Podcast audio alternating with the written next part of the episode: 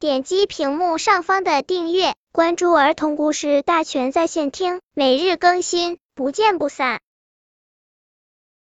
本片故事的名字是《小蚂蚁和小红叶》。有只小蚂蚁想外出旅行，可是它没有交通工具，根本走不远。有片小红叶刚刚离开树妈妈，它看到了焦急的小蚂蚁，就飞到它身边，关心的问：“小蚂蚁，你怎么了？”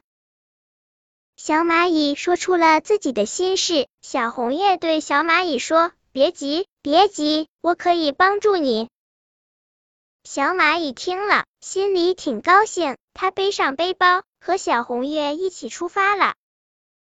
小蚂蚁的家门口是一条小溪，小红叶飘进小溪，变成了小彩船。小蚂蚁坐进小彩船，沿着小溪飘了好远好远。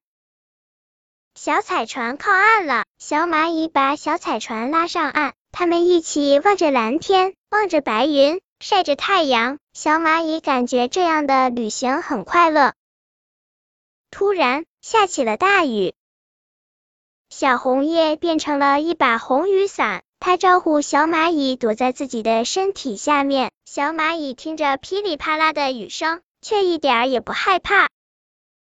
雨停了，可天也黑了。小红叶说：“我可以变成软软的床，你舒舒服服的睡一觉吧。”小蚂蚁在红叶床上睡得香香的，甜甜的。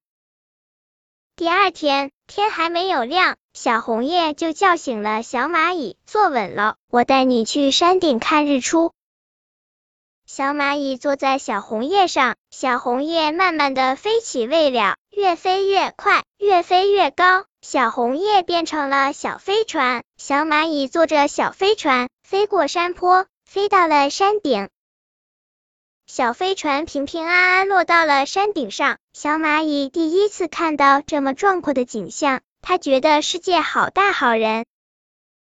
突然，一阵大风吹过，吹来了成千上万的红叶。小红叶看到这么多伙伴，他觉得世界好小好小。当太阳完全升起的时候，他们又启程了。不知道过了多久，小蚂蚁才回到自己的家里。这个时候，小红叶已经有点干瘪，快飞不动了。于是，小蚂蚁把小红叶当做书签，放进一本美丽的童话书里。这样，小蚂蚁天天都能和小红叶说话了。